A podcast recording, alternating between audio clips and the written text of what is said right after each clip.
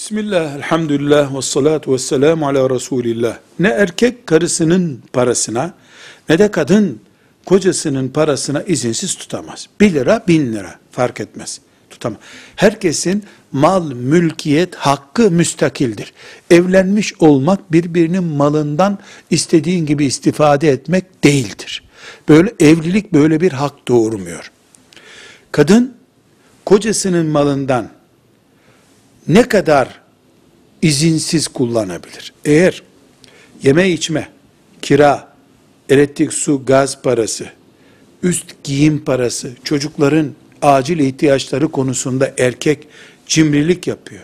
Elinde mal olduğu halde vermiyorsa, mesela elektrik parasını ödemediği için evin elektriği kesiliyorsa, mesela böyle bir acil durum varsa, ver deyince de vermiyorsa bulunduğu halde, kadın uyurken veya başka bir zaman cebinden elektrik parasını alıp yatırmasında bir sakınca yoktur. Bu ölçü üzerinden kadın zorunlu durum diyeceğiz. Zorunlulukta kastımız bu. Elektrik parası ödemiyor ve kış günü soğukta kalıyorlar.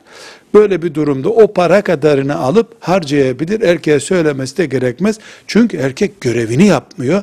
Bir tür kanun ona bu hakkı vermiş gibi kabul ediyor dinimiz. Peygamber sallallahu aleyhi ve sellem döneminde böyle bir olay olmuş. Bu cevabı vermiş aleyhissalatü vesselam Efendimiz. Velhamdülillahi Rabbil alemin.